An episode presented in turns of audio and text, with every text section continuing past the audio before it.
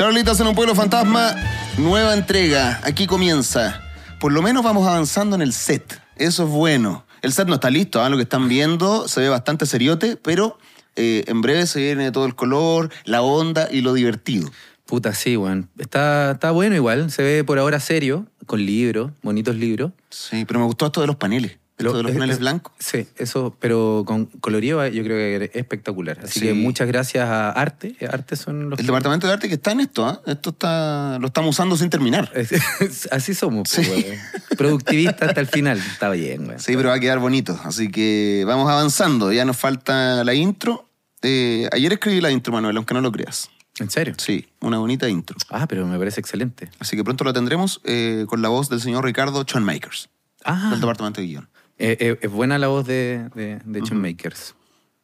Así que aquí estamos, bebiendo café antes de empezar esta conversación que en ocasiones denominamos el pensar a dos voces. Así es. Ojalá a tres, o cuatro, o cinco, y hacer una verdadera eh, orgía de, de- de voces pensantes. Sí. Eh, ¿Cuáles son las otras voces? Bueno, el público que nos escucha, muchas gracias por eh, cada martes escucharnos, picarle al play en Charlitas en un pueblo fantasma. Manuel Ugalde, bienvenido. Lo Muchas presento. eh, algún día va a tener que tú presentarme a mí, porque este podcast es de, Es de los dos, pues, Sí, weón. po. Sí. Sí, sí. Bueno, el próximo. Próximo capítulo yo, yo te presento. Presento, señores y señores, a Manuel Ugalde, psicólogo clínico, académico, eximio eh, reggaetonero, conocedor del reggaetón eh, y un gran bailarín también. Se rumorea. Se rumorea. Se rumorea Sí. por los pasillos. Que, que mi my hip don't lie. Como diría Shakira. Sí, así es. Bueno, eh, muchas gracias de nuevo por, por este espacio, Eduardo. Ah, Yo creo que han sido bien bacanes lo- los capítulos. El, el capítulo pasado, como de público conocimiento, yo estaba averiado porque estaba en vacaciones. Averiado, sí. Averiado, sí, sí, sí. Digamos- averiado. digámoslo de forma más clara, está... Toxifrénico. Palabra culiada que te...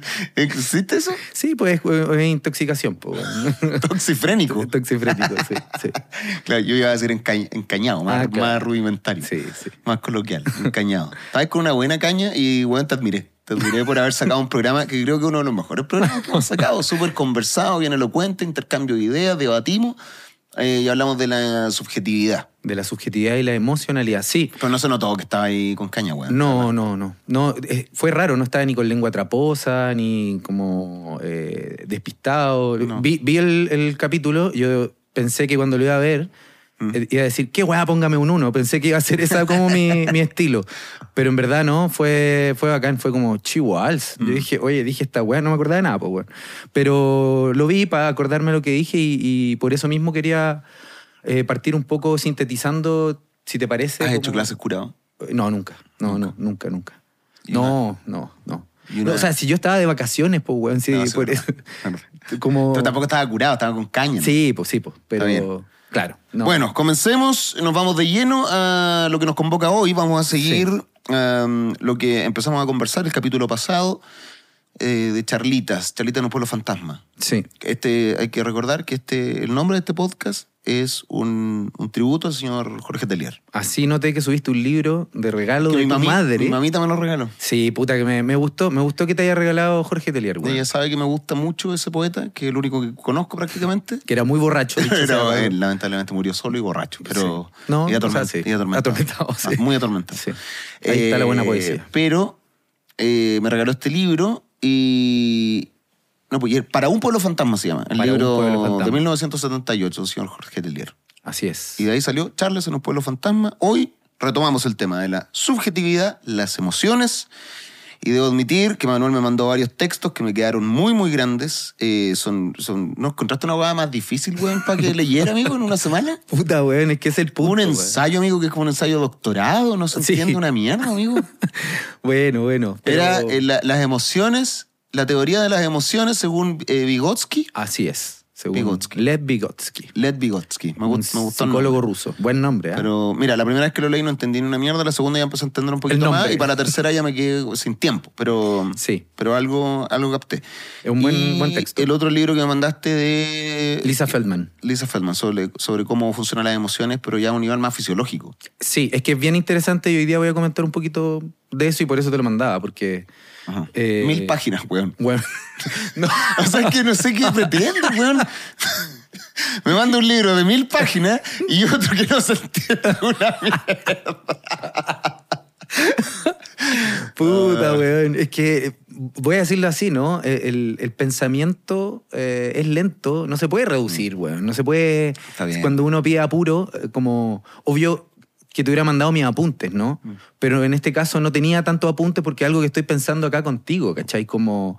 De hecho, el libro de. de- que, que lo comento desde ya, el, el libro de, de Elisa Feldman, que, que tuve la, la oportunidad de leerlo, fue como, por primera vez vi un capítulo de, de charla en estudiosnederland.com, eh, que fue extraño, digamos, verme a mí mismo hablando. Eh, tenía un comentario en, el- en la, del público que, que lo ve, de Camila ¿Se puede comentar ahí? Beovic. Sí, se puede comentar, weón, Oh. en la raja. No sabía. Bueno, invitamos a la gente entonces, a los suscriptores que nos pueden ver, que comenten. Bueno, luego, luego revisé y en todos los capítulos hay como, no sé, 12 comentarios, Ah, ¿cachai? Muy, muy buena onda. Bueno, y, y Camila Beovic, que no, no sé quién es, pero es alguien que escribió, eh, ella recomendó eh, el, el libro de Elisa Feldman. Mm. Y yo dije, a ver. Y weón, me, me pareció lo más... a ver, ¿eso es la que mandó el mensaje? o- No, el libro, weón, no soy tan asqueroso. Eh, no, a ella no, no, no, no la conozco. O sea, salía solo su nombre y un comentario y, y recomendaba este li- libro de Elisa Feldman que me estuve leyendo el fin de semana afiebradamente eh, por lo interesante que, que estaba. Está bueno. está sí, bueno. súper bueno. Entonces, bueno, lo que quería, y, y aprovechando este envión, eh, lo que me interesaba hoy día como resumir un poquito, eh, una breve síntesis que me importa mucho que, que, que quede clara, era que me lo que quería de alguna forma eh, como pensar contigo, era que eh, la afectividad y la emoción, cuando es entendida desde esta perspectiva materialista, fisiológica, evolucionista, así darwiniana, corre un riesgo bien importante de reducir el lugar que tiene eh, lo humano, ¿cierto? A una un mero recorte zoológico, como si fuéramos puros animales, ¿no? Como, como si la afectividad fuera una suerte, como lo decía el, el capítulo pasado, ¿no? Una, una guía demasiado clara respecto a, a cómo tenemos que mo- movernos eh, en el mundo, ¿no? y, y eso... eh, Como una relación de causa-efecto inequívoca. Exacto, sí. Lo- lo- como un, un- un arco inequívoco, justamente. Y, y eso es lo que me interesó como de alguna forma eh, problematizar la, el capítulo pasado. Y, y de hecho, eh, mientras eh, lo que comenté tanteando el capítulo pasado, también me encontré con otro libro de una autora que se llama Viviane Despret, que es francesa. Eh, el libro se llama Our Emotional Makeup, como nuestro maquillaje emocional. Y, y ella es antropóloga y de alguna forma intenta demostrar eh, un punto que me parece muy interesante, que lo elabora en, en el libro, a saber que es un poco inevitable que la ciencia experimental lo que toque o lo que, haya, lo que haga pasar por el laboratorio, al interior del laboratorio experimental y con sus formas de medida eh, como recortadas, ¿no? Eh, eh, a, impulsos básicos, digámosle, o a lo mero fisiológico, inevitablemente va a traducir cuestiones bien complejas a cuestiones mucho más sencillas, ¿no? Que es un poco, no sé, lo que ocurre a veces cuando los científicos eh, solo hablan desde una, mate- eh, desde una mas- base material, fisiológica, y definen el amor como químicos, ¿no? Y desarman todo el constructo complejo que es el amor. De la misma forma, cuando la emocionalidad ingresa al laboratorio, es inevitable que haya un recorte. Y ella logra mostrar esto adecuadamente. De alguna forma, entonces, lo que ella intenta mostrar es que esta hegemonía del laboratorio, por decirlo así, eh, termina eh, generando una alianza cultural con una idea que existe, y es que la emocionalidad eh, vendría a ser lo más puro, lo más genuino, lo más inconmovible y, y lo más natural que nosotros tenemos como ser humano. y, y ella dice, bueno, sí, en parte hay un elemento que es inevitablemente universal, fisiológico, etcétera, pero si nos quedamos en eso, perdemos eh, la fotografía completa de lo que es eh, la, la emoción. Eso es un poco lo que me interesó comentar, ¿no? Eh, y, y, o sea, eh, en ujú, ese dime. sentido está de acuerdo con el señor Vygotsky. Viget, ¿Cómo se llama? Vygotsky, sí. Lev Vygotsky. Lev Vygotsky. Porque él lo veía no, como- no como una forma dual. El, el tema de las emociones y el pensamiento. No es ni alma ni cuerpo, por decirlo así. Claro, él lo, lo veía como una imbricación. Como, una- como que en algún punto de la evolución ambas cosas, lenguaje y, y emoción, Sí. se imbricaron. Sí, sí. O sea, lo que intenta decir Vygotsky, que de alguna forma no, no lo dice de pre, pero que, que se sigue a sus conclusiones o a sus críticas del hiperexperimentalismo eh, científico, es que ef- efectivamente lo que intenta mostrar Vygotsky es que la emocionalidad no podría ser comprendida en el humano si no la articulamos a la herramienta más sofisticada que tiene el humano, que es la lengua. Claro. Entonces, la lengua cuando se inscribe en lo humano, el lenguaje, cuando se inscribe en lo que en el fondo el lenguaje es la cultura, eh, es la materialidad de la cultura, eh, cuando esto se inscribe hay una transformación completa de la dinámica interna. Entonces, separar emocionalidad de espiritualidad a través del lenguaje sería ficcional y sería romper tanto lo que es el lenguaje como romper tanto lo que es la corporalidad, la biología, etcétera. Ya. Entonces eso lo entendí bien. Sí, no, lo, lo entendiste eh, súper bien, güey. Entonces, Pero ¿y cuáles son las consecuencias de esto entonces?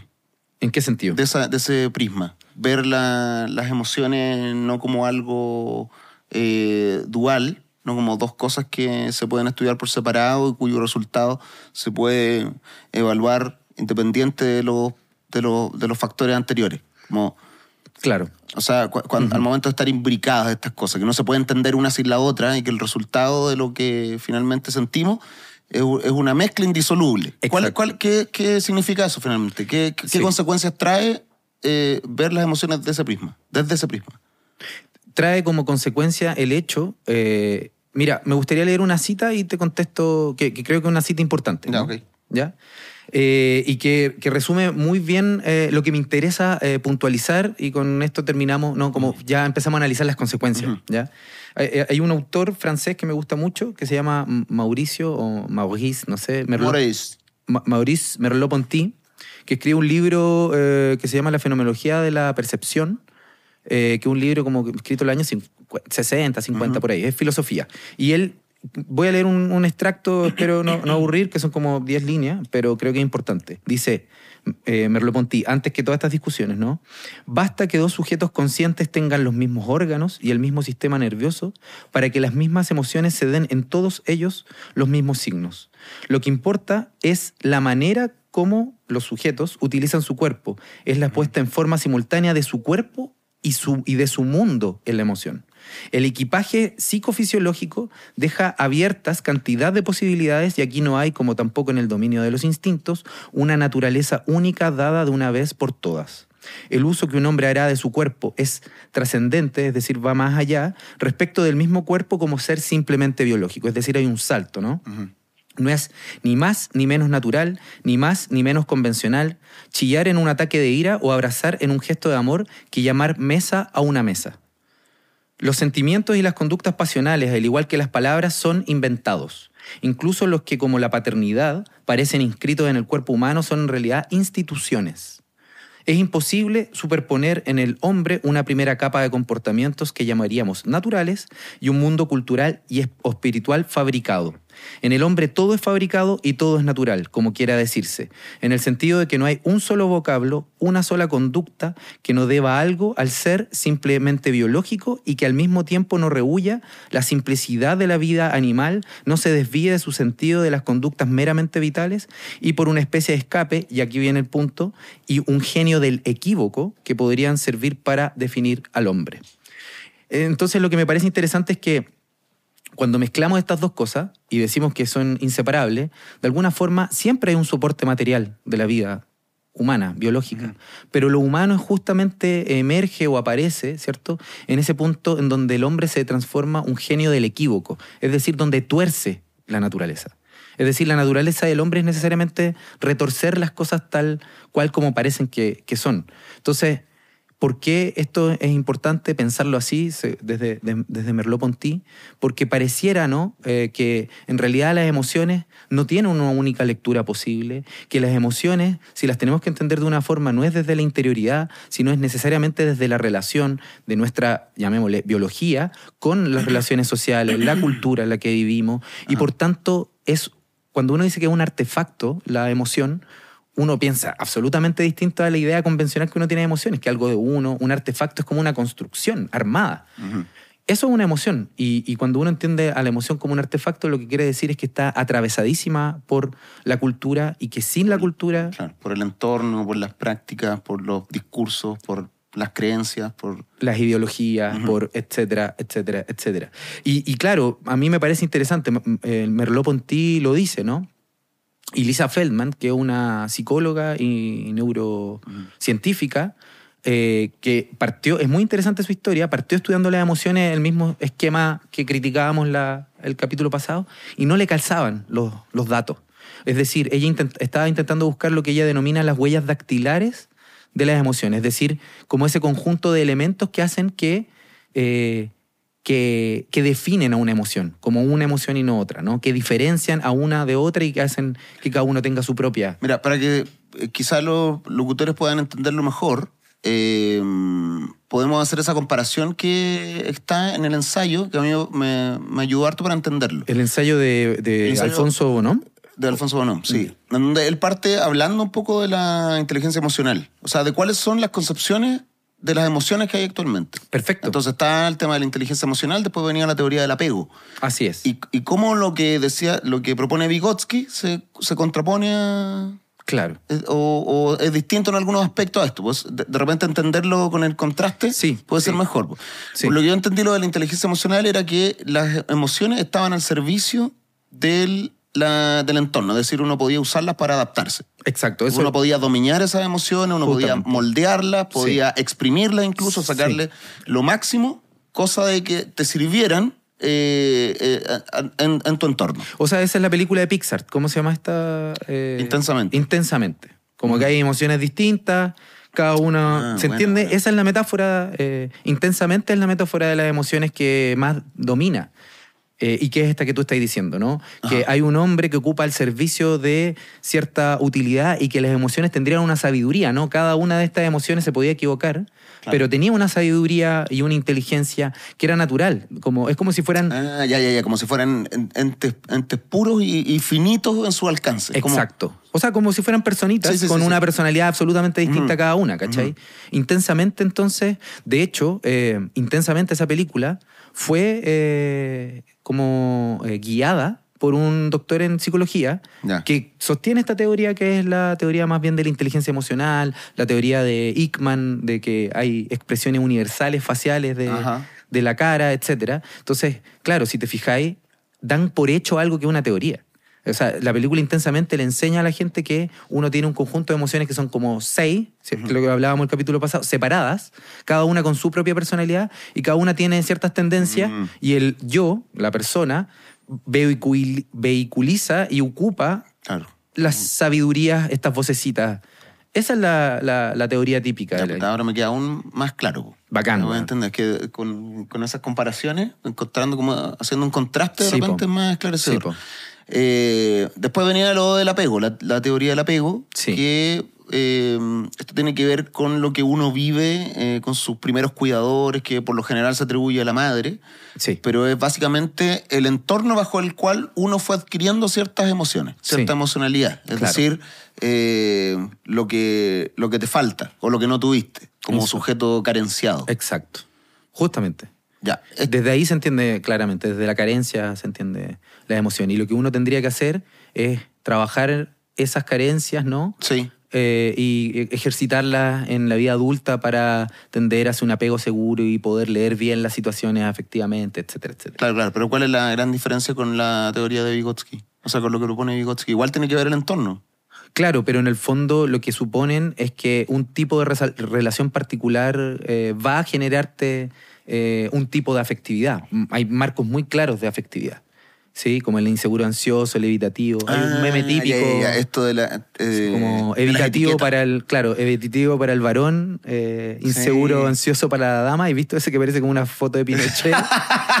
¿Cómo? un meme. Nada, un meme que dice Eh. como no sé cuánto para el varón y no sé qué otra cosa para la dama. Ya, Ya, ah, ya bueno, eh, también se bromea. Ah, como- ya. Entonces, este, el- la teoría del apego como es, es muy de etiqueta, muy como de, enca- de encasillar. Absolutamente. La otra vez escuché un loco en una charla que hablaba... Le Canelier puede haber sido, ¿no?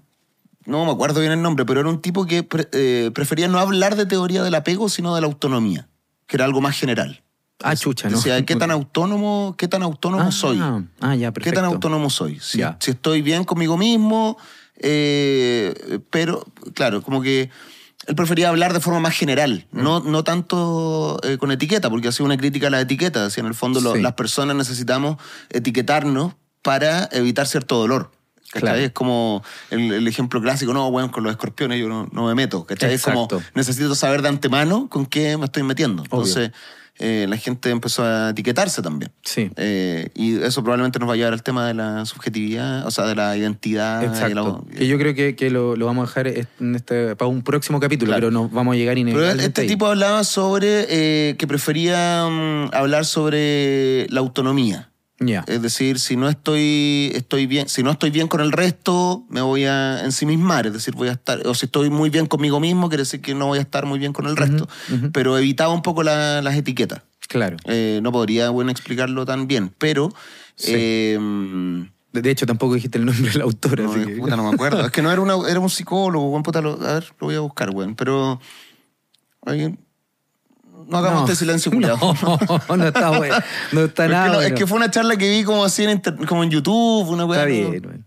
Está bien. Buscando información. Sí, sí, sí. Eh, pero, Pero- bueno, ya entendí, ya eso me queda más claro, lo de la, lo de la teoría Claro, de la- a, a- del apego. a mí lo que me eh, interesa entonces es una opción, si se quiere, que más, va mucho más vinculado a lo que dice Lisa Feldman, ahora que, que- que ella tiene una base, o sea, siendo científica, de, de- de construye la teoría, eh, estas teorías. Pero por ejemplo, ya, un ejemplo más concreto. Te, eh, Es que eso, eso es lo que justo, bueno, dime. de la teoría del apego. Es como Ah. si yo crezco sin, como sin un papá, por ejemplo, o sin amor paterno, Puta, es que... voy a tener.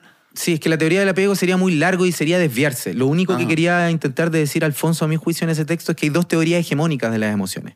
Una esta que acabamos de decir y la otra sería que la, un conjunto de patrones de cuidado tiende a generar eh, identidades afectivas de cierto orden. Es decir, si es que un papá o una mamá o un cuidador continua, es inconsistente en sus cuidados, se genera eh, angustia en, el, en él o la niña. Niño.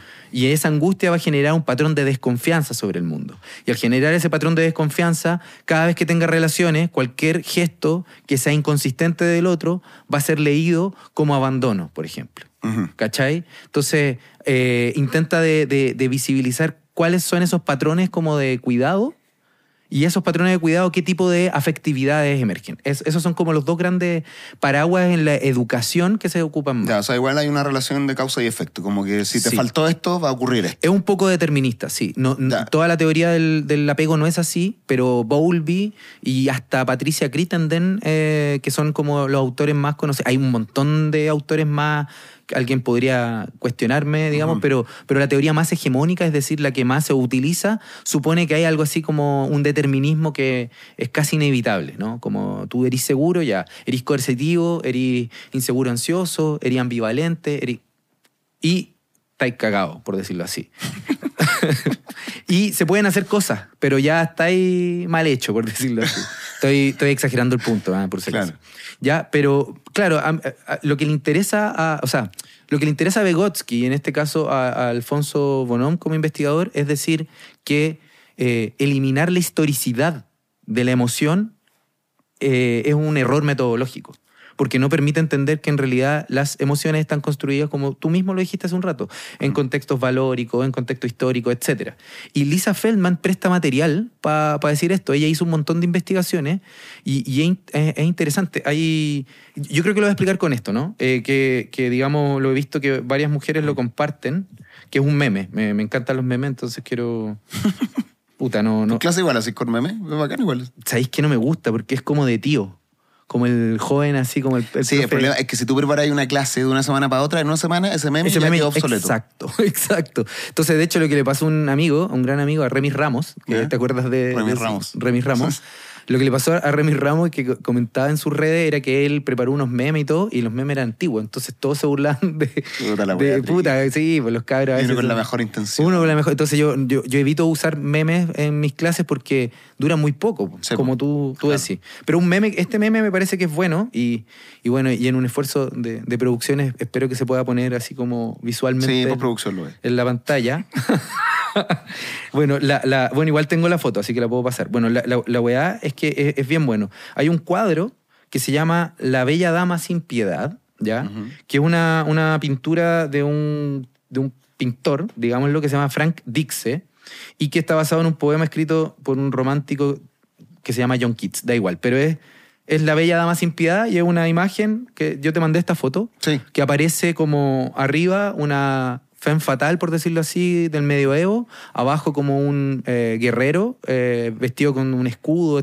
Ah, el este es como un espectro. Exacto. Y, la- y- y lo mira como con un terror, pero también como con asombro, con deseo. Y eh, bueno, y el meme lo que sale es dice, en realidad no me gustas, ta- no me gustas tanto, estaba ovulando, ¿ya? El primer cuadro, la primera viñeta es, en realidad no me gusta gustas tanto, tres puntos, y después aparece, en realidad estaba ovulando, ¿no? Y esto he visto que algunas amigas la- lo comparten. Y es gracioso, es súper gracioso porque de alguna forma lo que aclara ahí, ¿no? En realidad no me gustas tanto, estaba ovulando, es que hay una descarga fisiológica, ¿cierto? En un cierto momento de la ovulación.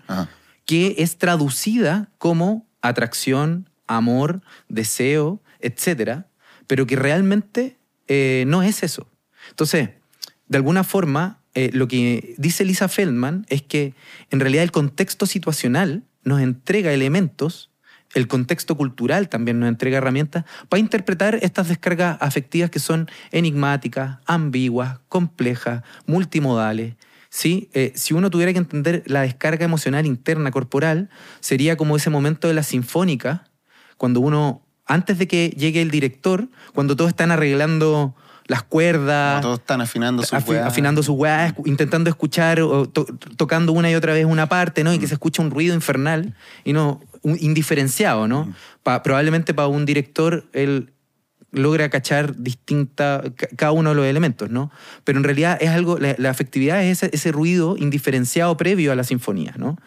Eh, y la sinfonía logra eh, ir construyéndose en función de las pautas culturales, de la, del momento contextual, momento situacional. Entonces, esto en realidad no me gusta tanto, está ovul- ovulando de alguna forma, da cuenta de eso.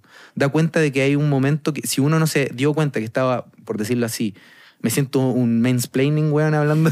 como que me siento, weón, no debería estar hablando de esto, pero no importa. La, la- entonces, como al, al día siguiente, ¿no? La mujer se da cuenta que, oh, estaba ovulando y en verdad no me gustaba tanto este weón, ¿no? O esta weona. Eh, que, que, como te digo, lo he escuchado varias veces ya. Y la misma Lisa Feldman da un, un ejemplo que a ella le ocurrió. Que ella fue a una cita con un weón que encontraba medio imbécil y, y la weona creyó que estaba enamorada del tipo por unas cosas que sentía.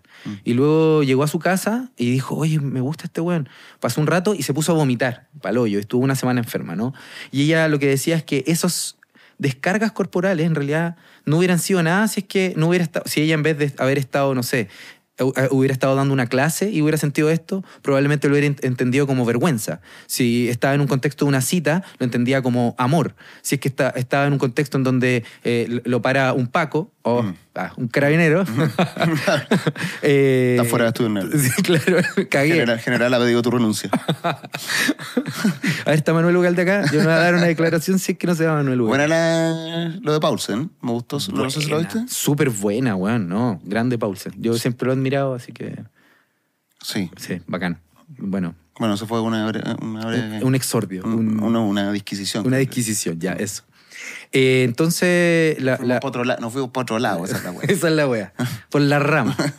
Eh, la, la wea entonces buena eh, que, que plantea ella es que en el fondo una misma descarga energética puede producir distintas percepciones emocionales de la misma forma que eh, la misma descarga energética puede producir también distintas. Ujú. ¿Cachai? Y, y eso es lo que ella logra investigar empíricamente. No hay ningún rostro eh, estereotipado para emociones, eso no existe.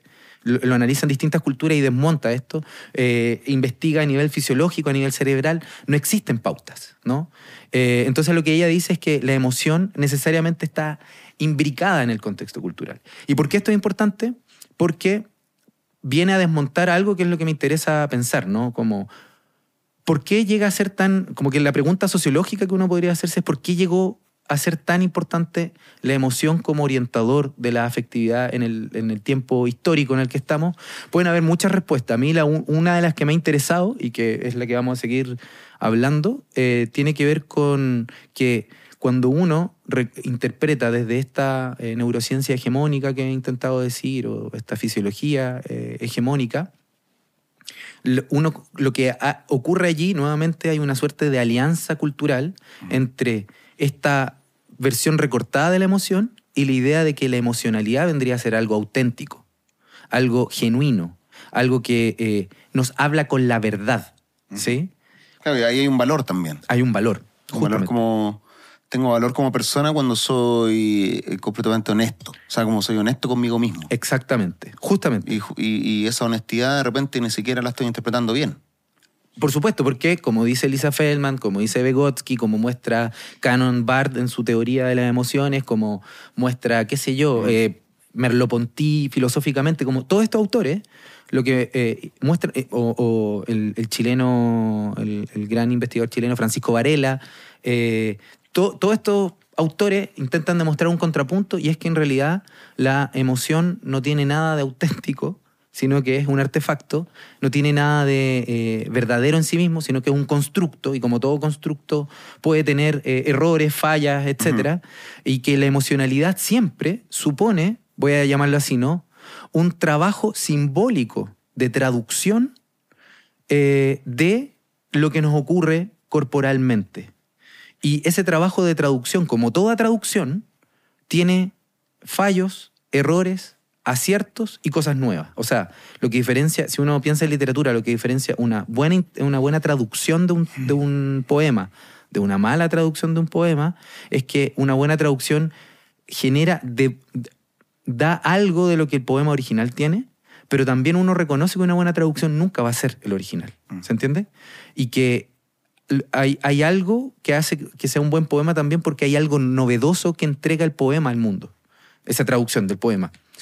De alguna forma la emoción es lo mismo. Es una traducción que nunca va a lograr eh, exorcizar, eliminar algo de lo ambiguo que hay al interior. ¿sí? Y esa ambigüedad se, siempre se eh, lee a la luz de la cultura.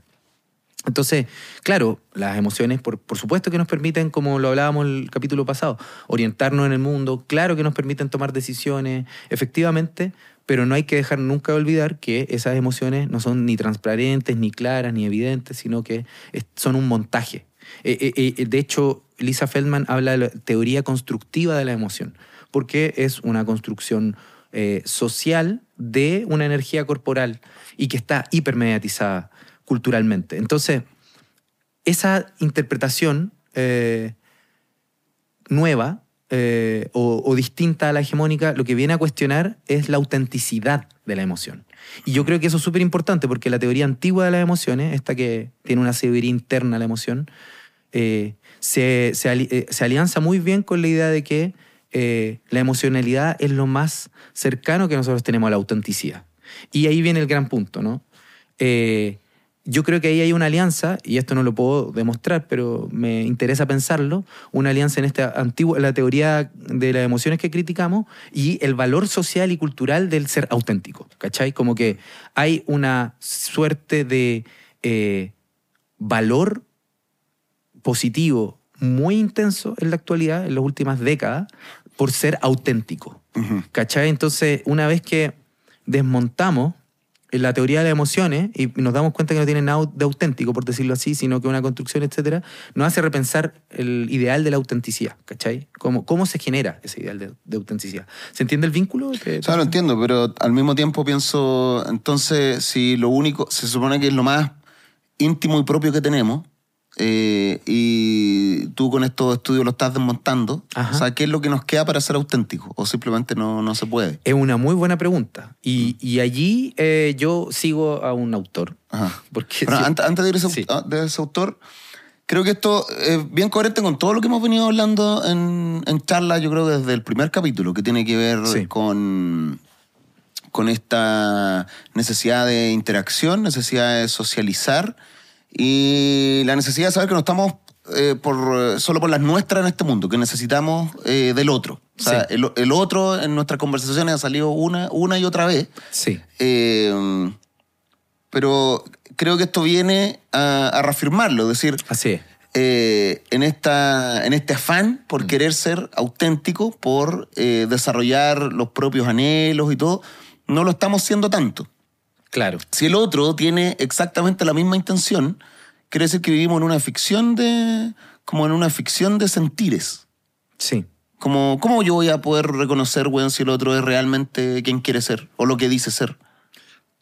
Es que ahí es una buena pregunta. Bueno, ¿y qué importa? Es que, o sea, yo creo que importa porque también lo hablamos una vez, que el, reconocimiento Sí. es una de, la- de las primeras necesidades de la, de la vida en sociedad.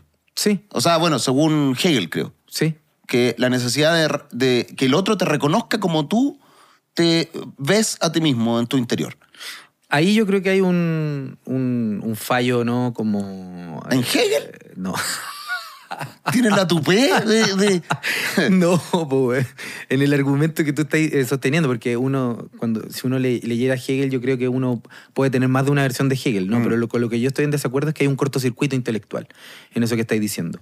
Es evidente que el otro te tenga que reconocer, sí, efectivamente. Pero muchas veces ese reconocimiento no necesita que uno identifique claramente lo que es el otro. De hecho, uno mismo no sabe muy bien lo que es. Y muchas veces uno termina haciendo algo, ¿cierto? En virtud de lo que los otros creen de ti, de lo que los otros te devuelven. O sea, e- es engañosa la pregunta porque en realidad el reconocimiento implica una relación social. Eh, voy a decirlo así, ¿no? Eh, esto es más largo y problemático, ¿no? Pero una relación social de negociación de términos. No es, no es que el otro te reconozca como te ve y te identifica. Hay un diálogo, hay No, negociación. no, pero me refiero a la necesidad de las personas de ser Sí. reconocidas como se ven a sí mismas. Es que no sé es, si- un- ese es un- es una necesidad social, pues, weón. O sea, de ser reconocida. Mm. No necesariamente como ellas se ven a sí mismos. Puede ser que. Eso es lo que te quiero decir, como. O sea, uno puede ver un montón. Ahora no se me ocurre ninguna, ¿no? Mucha historia y uno lo ve con los pacientes. No, pero eso, eso pasa incluso con la, con la gente que no obtiene eh, los derechos, weón, que, de los cuales son titulares. Por Ya. ejemplo, yo, yo, abrigo la, yo abrigo en mi interior la convicción de que soy una persona eh, virtuosa que, que tiene que ser eh, titular de ciertos derechos. O sea, yo me, considero, yo me considero una persona digna en mi interior. ¿Cachai? Si yo no soy reconocido en, mi, en la dignidad que yo abrigo por el resto, no estoy siendo reconocido. Es lo que le pasa a muchas personas que bueno, no, no son atendidas en los hospitales, no sé, la- la- esas personas que sienten que valen algo, Sí. pero finalmente no son reconocidas ni por el Estado, ni por privados, ni por sus pares. Sí, obvio. Entonces, esa necesidad de reconocimiento no está. Por lo tanto, eh, la persona entra ahí en un vacío, pues. Sí, no, sí, yo estoy de acuerdo contigo, pero me parece muy simplón el, el análisis en el sentido de que es obvio que uno a, a veces es reconocido por el otro y se le ¿Qué puede. dijiste de mí mierda? no, lo que yo digo es que... Sí, estoy de tú- acuerdo. que- es que no, mira, si tú me estás diciendo que uno interpreta mal constantemente Sí. lo que siente, Sí. eh, No, no, no dije interpreta mal lo que siente. No, lo que intenté decir es una traducción. ajá, Eso.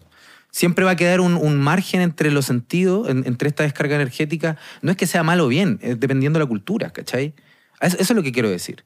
De- nuevamente, yo, yo, tú sabéis que yo no leo de mal o bien. Uno Ajá, sí, sí, interpreta sí, sí. culturalmente la, la- la emocionalidad, ¿ya? Es- es- y como constructo, eh, evidentemente no es algo que muestra un- una en- esencia genuina. Lo que estoy diciendo es que uno construye la interpretación que hace también en el mundo, en la relación con los otros de principio a fin. Ahora, el punto, justo mi punto es esto, que yo creo que no hay ningún sujeto suficientemente transparente para saber qué es lo que realmente quiere. sí, pues, es que eh, por eso está... Por eso muchas veces uno quiere un reconocimiento, voy a decirlo así, ¿no? Uno exige un reconocimiento, te lo dan y te das cuenta que no era eso lo que queríais. Sí, pues. ¿Cachai? A eso me refiero. Siempre hay un gap, un, un hiato, un espacio entre lo que uno cree que quiere. Ya, a ese, a ese espacio me refiero yo. ¿Cómo se construye eh, sociedad cuando lo que tú estás interpretando de tus emociones eh, puede tener un rango de equivocación brutal? Así como también puede ser pequeño, pero quizás estás malinterpretando todo lo que tú abrigas de ti mismo. Sí. Lo que estás sintiendo, lo que Sí. pretendes con esas emociones, etc. Después tengo que venir yo a reconocerte a ti e interpretar lo que tú estás interpretando ya de forma errónea. No errónea de mal y bien, sino que ya tiene un, un margen Sí, que no está siendo interpretado. Pero ¿por qué te problema eso? eh, no, no es que me probleme. Digo, ¿cómo se construye sociedad con, eso, con esos márgenes? Porque la sociedad no porque se- no- porque es, es el punto que... Pero, es el punto que creo que me Sí, po, responde. pero te lo voy a comentar más profundamente en el Ajá. próximo capítulo. Eh, porque me interesaba primero hablar del problema de la autenticidad para llegar luego a esta respuesta. Ajá. Bueno, Y- pero es un problema. po. Sí, po, es un Ya. problema, pero, pero es un problema en el sentido de que una sociedad, o sea, Me una tinca que sociedad esto no va, es... no me es- que esto nos va a llevar a los temas de políticas de, de política identidad. de identidad, evi- evidentemente, justamente, pero para decirlo en simple o adelantar el- la conclusión, lo que yo pienso, que a esto nuevamente se lo atribuye un autor, Richard Sennett, en la... eh, no me acuerdo el libro en este momento, pero un sociólogo norteamericano, eh, la- la- creo que es la corrupción del carácter, algo así, ya, ya, ya voy a ver el título, pero no me, no me quiero quedar en eso. Eh, la corrosión del carácter, ya, bien, eh, editorial anagrama. Y lo que señala este tipo es que, bueno, y que de hecho ahora Sisek, eh, Slavoj Žižek, eh, en un libro que se llama Hipocresía, que acaba de salir por Fondo Cultura Económica, lo dice, la sociedad funciona hipócritamente, ¿no? ¿Qué quiere decir eso? La sociedad no necesita que nos conozcamos transparentemente los unos a los Ya, otros. eso, a eso quería llegar. O sea, ¿qué tan necesario es que, esa certeza que nosotros Claro. tenemos de nosotros mismos sea una certeza? Por eso te digo, y eso, para llegar a ese punto de cuestionamiento respecto a, a cuáles son las condiciones para una sociedad, lo que hay que cuestionar ante el valor más importante que yo pienso de las últimas décadas, que es la autenticidad. pues, bueno. O sea, porque si le damos un valor absoluto, eh, dogmático a la autenticidad, eh, ahí no, o sea, ahí termina colapsando. ¿Sabes qué? Eso me viene a la mente ese ejemplo clásico de la persona auténtica que por ser auténtica deja la cagada o queda en ridículo. Que esta, esa- esta persona que decía, no, yo digo las cosas a la cara como yo siento. Sí, pues. Esa persona que, Es que esa que decía, no, yo soy de decir las cosas así tal como... ¿Cómo me salen? Claro, como si, como si eso fuera una virtud. Una virtud, pues, weón. Y es Claro. como, ¿por qué sería eso una virtud? ¿Cachai? Como, Porque soy sincera, soy transparente. Yo ¿sí? soy, yo soy así, transparente, yo digo las cosas como así como hay que decirlas, como yo las siento. Y dejan la zorra o, o dan cringe, weón. Si esa es la weá. Ay, me- sí. Sí, es, es, es palpico. Pero eso tiene que ver, por eso te digo, que, que creo que lo, lo denominé y lo he dicho un par de veces, que hay una alianza cultural entre esta teoría de las emociones, que es lo más interno nuestro y toda la Me weá. vuelves a decir simplón y te voy a pegar en la cara, Manuel. No te dije simplón a ti, weón. No soy simplón, soy una persona que está intentando aprender y pensar.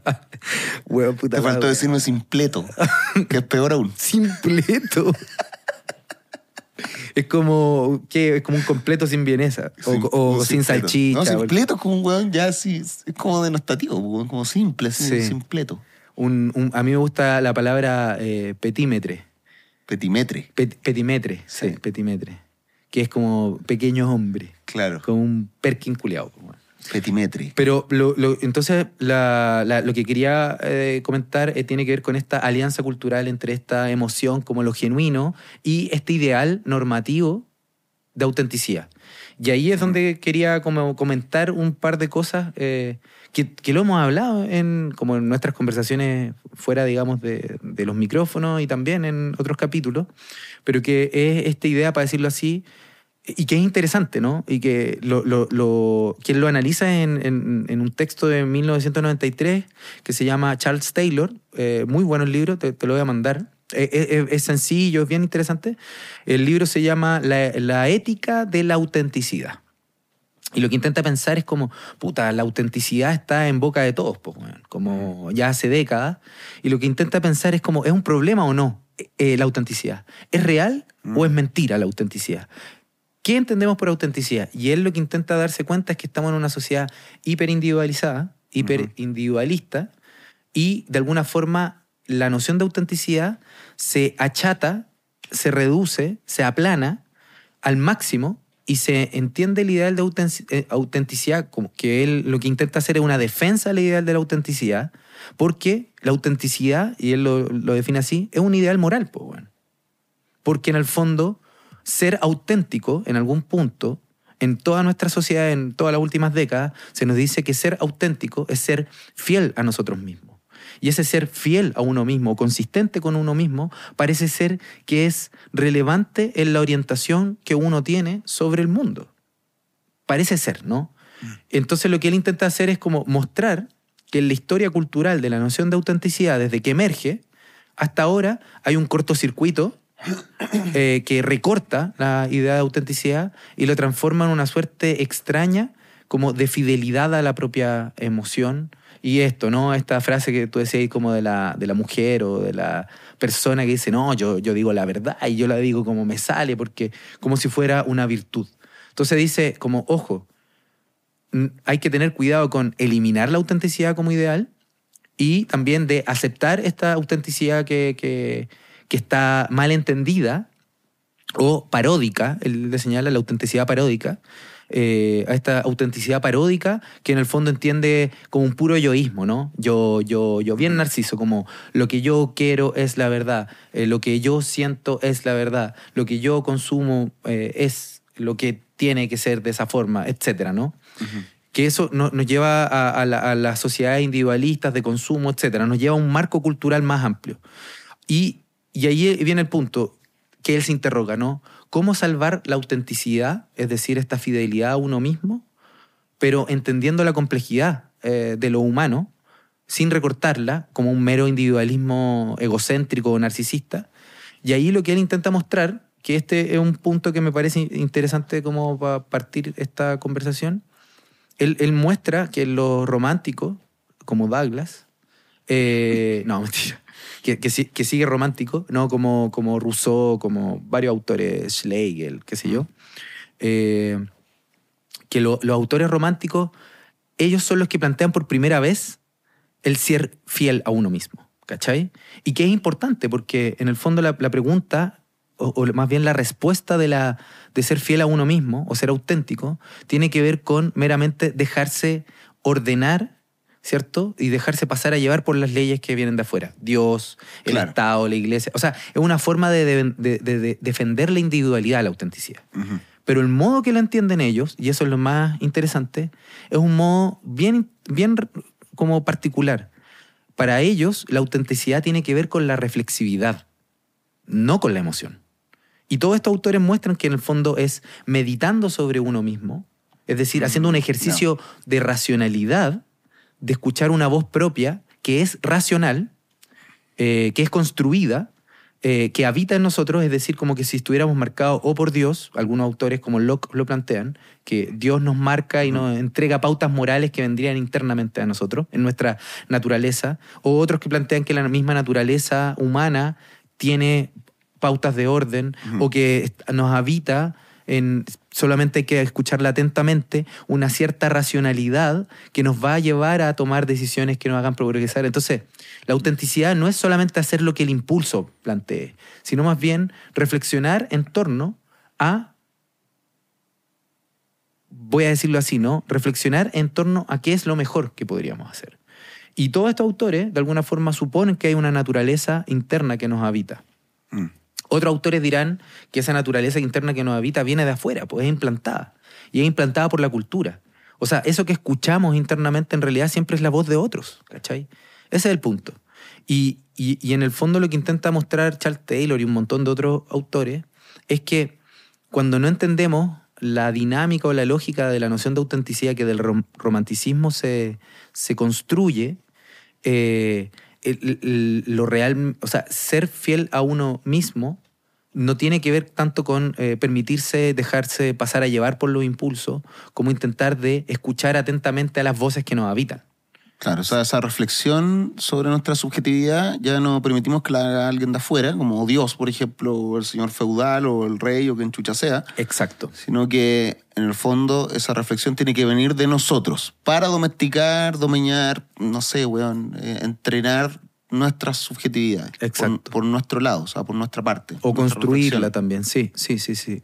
Entonces, en ese sentido, como lo que me parece interesante que intenta hacer Taylor y un montón de otros autores, como el mismo Habermas, es que... Eh, es que esto igual está bien ligado también a la, a la noción de, a la idea de progreso, como... Sí autenticidad, individualismo o es, es, progreso. O sea, se permite que la historia, que las sociedades se dinamicen. Está ese ejemplo claro, de, de 1300 años de, de yugo, eh, mm. del yugo de Dios, o sea, 1300 años de Edad Media, la iglesia muy presente, en donde las subjetividades de las personas estaban completamente... Valían callampa. Mm. y no pasó absolutamente nada. O sea, desde, Descartes, con la teoría del, del, método... Claro, el cogito ergo sum. De, claro, que son 1630 y algo. de ahí hasta 1789 son- es nada, pues, bueno. Sí, po. Es la, la Revolución, Revolución Francesa. O sea, pasa un corto periodo de tiempo desde que surge como ese imperativo del, del, del pensar. Claro. ¿cachai? Por uno mismo, Sí. es eh, prácticamente nada, comparado con todos esos años de oscurantismo, en donde se supone que no ocurrió absolutamente nada, donde uno estaba bajo el yugo del, del- del clero, Exacto. eh, donde no había una reflexión Mm. de tu subjetividad. Sí. Claro, todo se dinamiza, todo se apura, porque eh, está la idea de que cuando uno obedece Sí. ah, y reflexiona sobre sus cosas, Claro, uno, uno se obedece a sí mismo, digamos, como Ajá. a diferencia de, de la heteronomía. De hecho, Kant en un texto eh, donde plantea como a sapere aude, atrévete a pensar por ti mismo, eh, que, que creo que se llama ¿Qué es la ilustración? El texto de Immanuel Kant. Él plantea justamente eso, como rompamos los yugos, botamos las cadenas y atrevámonos a pensar por nosotros mismos, no por los dictámenes exteriores. Entonces, autonomía versus heteronomía. Claro, pero después la emocionalidad se transforma en un nuevo yugo. Es decir, no, si, no, si la reflexionamos, Obvio. simplemente es como el detonante para que nuestro cuerpo se mueva a hacer weá. Exacto. Pasa, a ser y como, si fuera un valor en sí mismo, cuando en el fondo la autenticidad, Claro, él sigue sus emociones. claro, qué honesto. Y es como, bueno, Qué puede ser una. Como- Claro, él hace lo que siente. Sí, pues. Y, y el punto es que, claro, lo que intenta mostrar estos autores y con esta nueva forma de entender la emocionalidad es que eh, si solo seguimos las emociones, podemos estar siguiendo una ideología cultural, podemos estar siguiendo una pauta, eh, o sea, escuchar a nuestras emociones no es escucharnos necesariamente a nosotros mismos, porque estamos hiper atravesados por dictámenes, pautas, otros, etc. Entonces nos terminamos autoengañando. Es, esa es el- el- la dinámica, el cortocircuito intelectual. Si nosotros logramos abrir la idea de que las emociones en realidad están hiperhabitadas por nuestra cultura, por las ideologías, por lo- eh, las enseñanzas, por nuestros padres, por etcétera, etcétera, etcétera, la ser auténtico, yo diría, es más bien eh, identificar eh, el conjunto de voces que nos habitan e intentar de ponderarlas. Ahí hay algo que tiene que ver Mm. con... Ahora, ¿qué, ¿qué es lo que te va a permitir ponderar? Evidentemente va- valores culturales, pero el punto es que, voy a decirlo así, ¿no? Eh, Claro, ¿sabe cómo va a hacer esa evaluación? Bajo, va a pasar por, la misma, por el mismo proceso de las cosas que te marcaron. Pero es un proceso eh, que abre todas esas voces. No es como que suponga que es obvio. O sea, si yo digo, yo siento esto y quiero hacer esto, ¿no? Y ahí yo luego pienso, ¿no? Eh, como, a ver, pero ¿esto me viene delegado? Porque, ¿a, a quién estoy cumpliéndole esto que, que estoy sintiendo? ¿Es para mí? ¿Me hace bien a mí realmente llegar y hacer esta cuestión o no? Y ahí uno abre las voces que a uno le habitan. No supone que ese im- primer impulso es la verdad.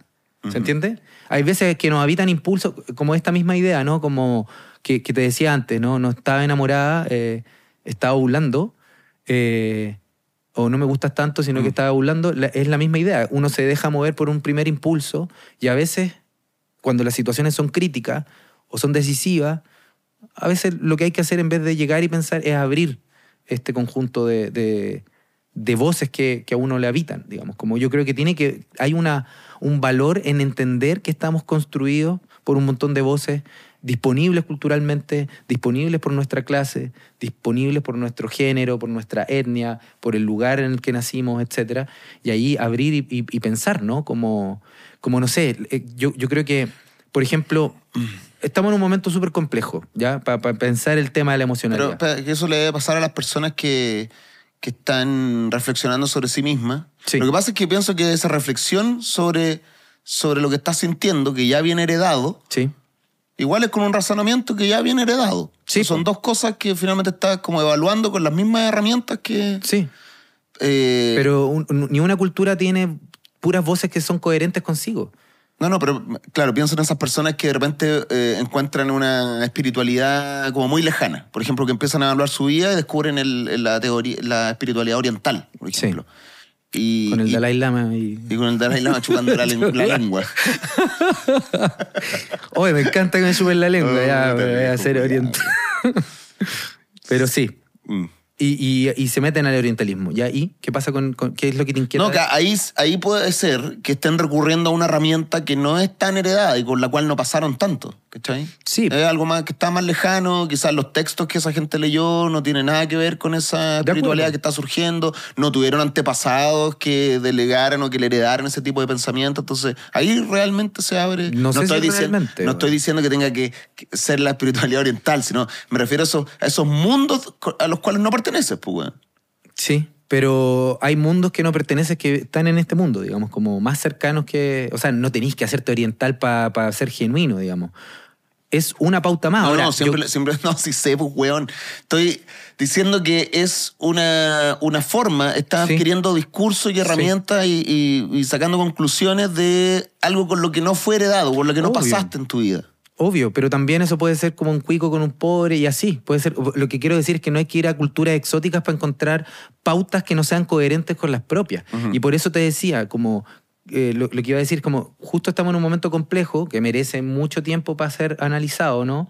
Pero esta, esta idea que emerge como de esta polarización de que todo Paco es un Paco culiado, todo Paco, eh, a- Paco muerto, abono para el huerto, ¿cachai? Como versus como ah, los, que los carabineros maten a cualquiera que se resista, demos la autoridad. Si te fijáis, hay una cuestión demasiado polarizada que no logra eh, intentar de entender la complejidad, solamente se deja llevar por el impulso, ¿cachai?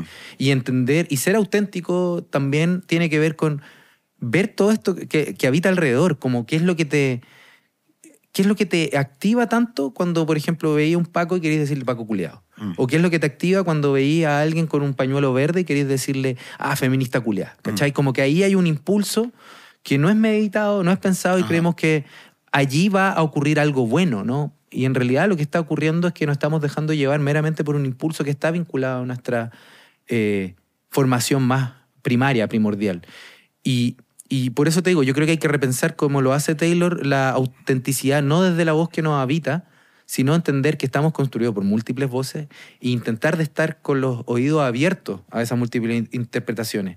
Pues Hay una frase de un uh, sociólogo que me gusta mucho, que se llama Erving Goffman, eh, que, que tiene un libro eh, que se llama La presentación de la persona en la vida cotidiana, editorial Amor Ortu, y, y me parece interesante lo- eh, esta- este fragmento para intentar de pensar esa otra eh, modo o modalidad de la autenticidad. Dice esto.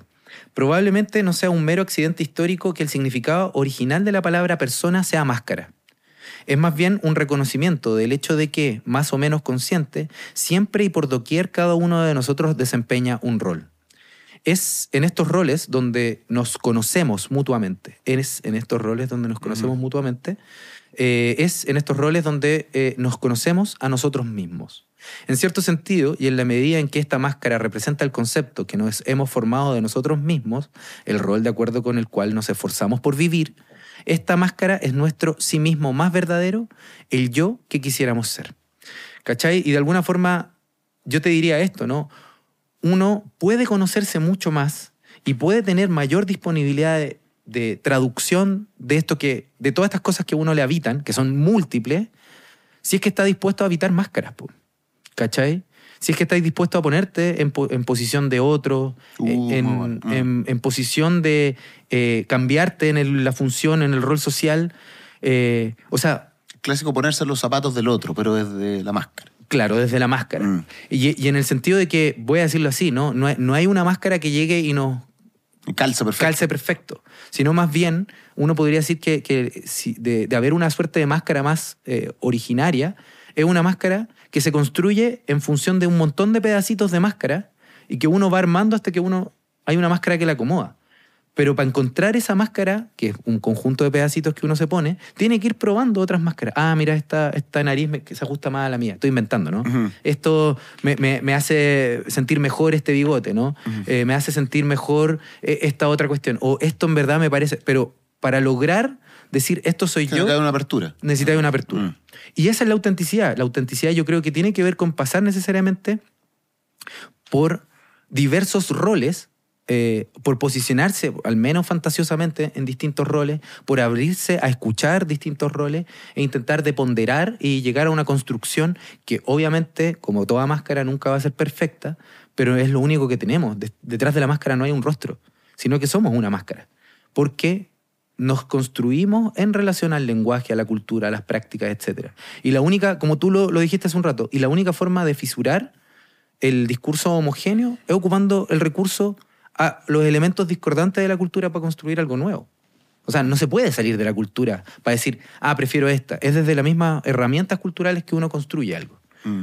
Y ahí yo pienso que, que hay una visión distinta de la autenticidad que no se asfixia ni se ahoga desde la pura emocionalidad, eh, entendida en estos términos, ¿no?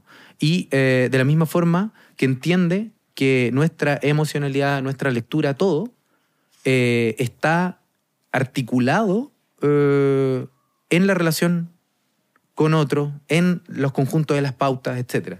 Entonces, mientras más cerrados estemos, yo creo que eh, menos, eh, más ridículo, más, más cringe nos vamos a ver o más errores vamos a cometer, que es lo que tú estabas diciendo hace un rato a propósito de esta figura, como no, es que yo digo la verdad, una persona impetuosa que solamente se, se ciña a un, a un impulso que ni siquiera sabe leer bien, ¿cachai? Mm.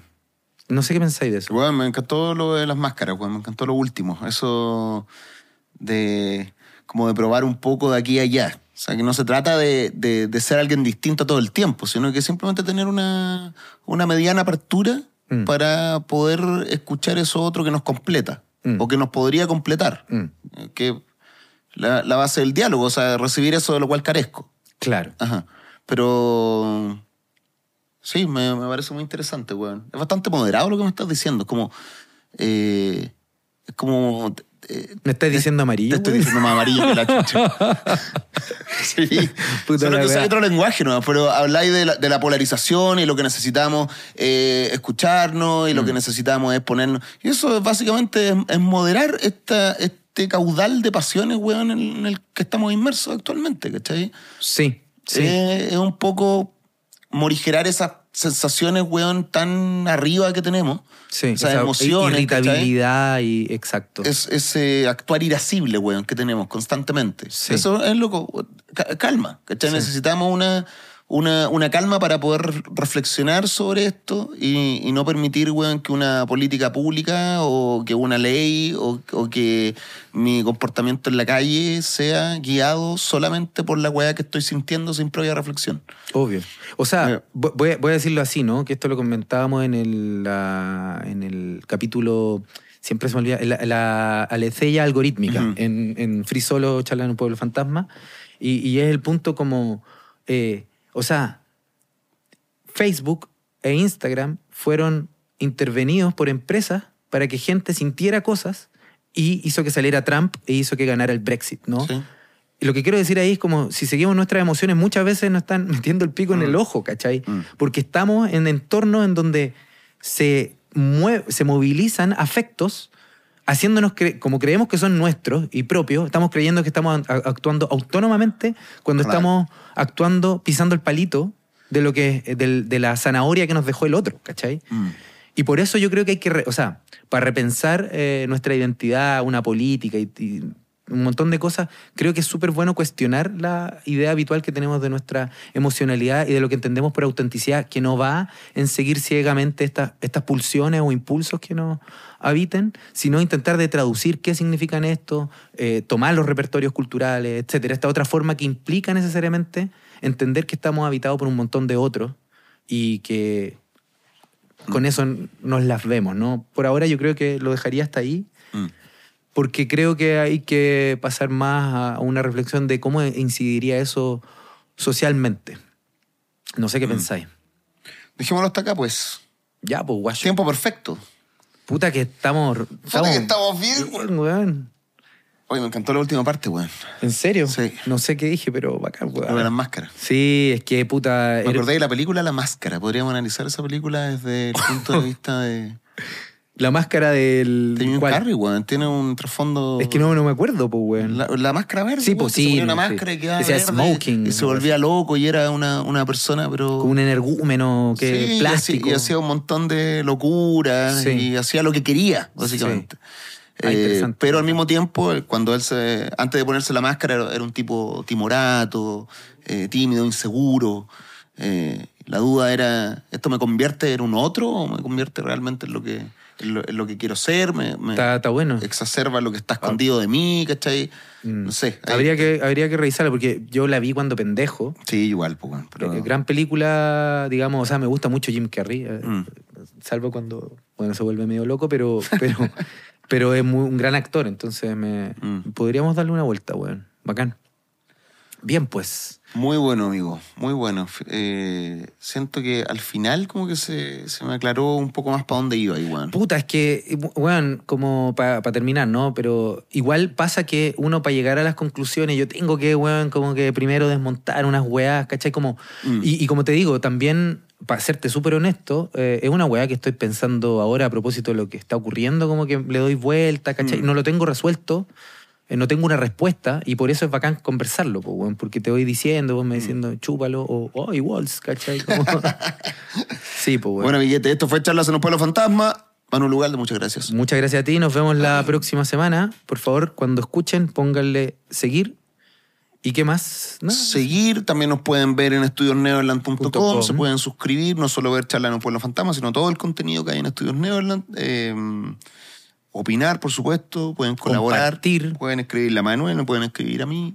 Sí. Y deberíamos hacer ese mail colaborativo, weón, que dijimos que íbamos a hacer. Sí, yo creo. Y también con, con esto lo, lo tiro como idea. No sé si sea buena, pero eh, también sería bueno tal vez que eh, generar algunos capítulos en donde gente que, que haya quedado con preguntas, es como coger preguntas y, y elaborar capítulos a propósito de Mm. weas que le quedaron dando vueltas. Pero habría Sí, que, que darle una vuelta. Eso. Bueno, no se diga más. No Esto se diga fue más. Charlas en un pueblo fantasma desde Estudios Neverland. No se diga más. Nos vemos.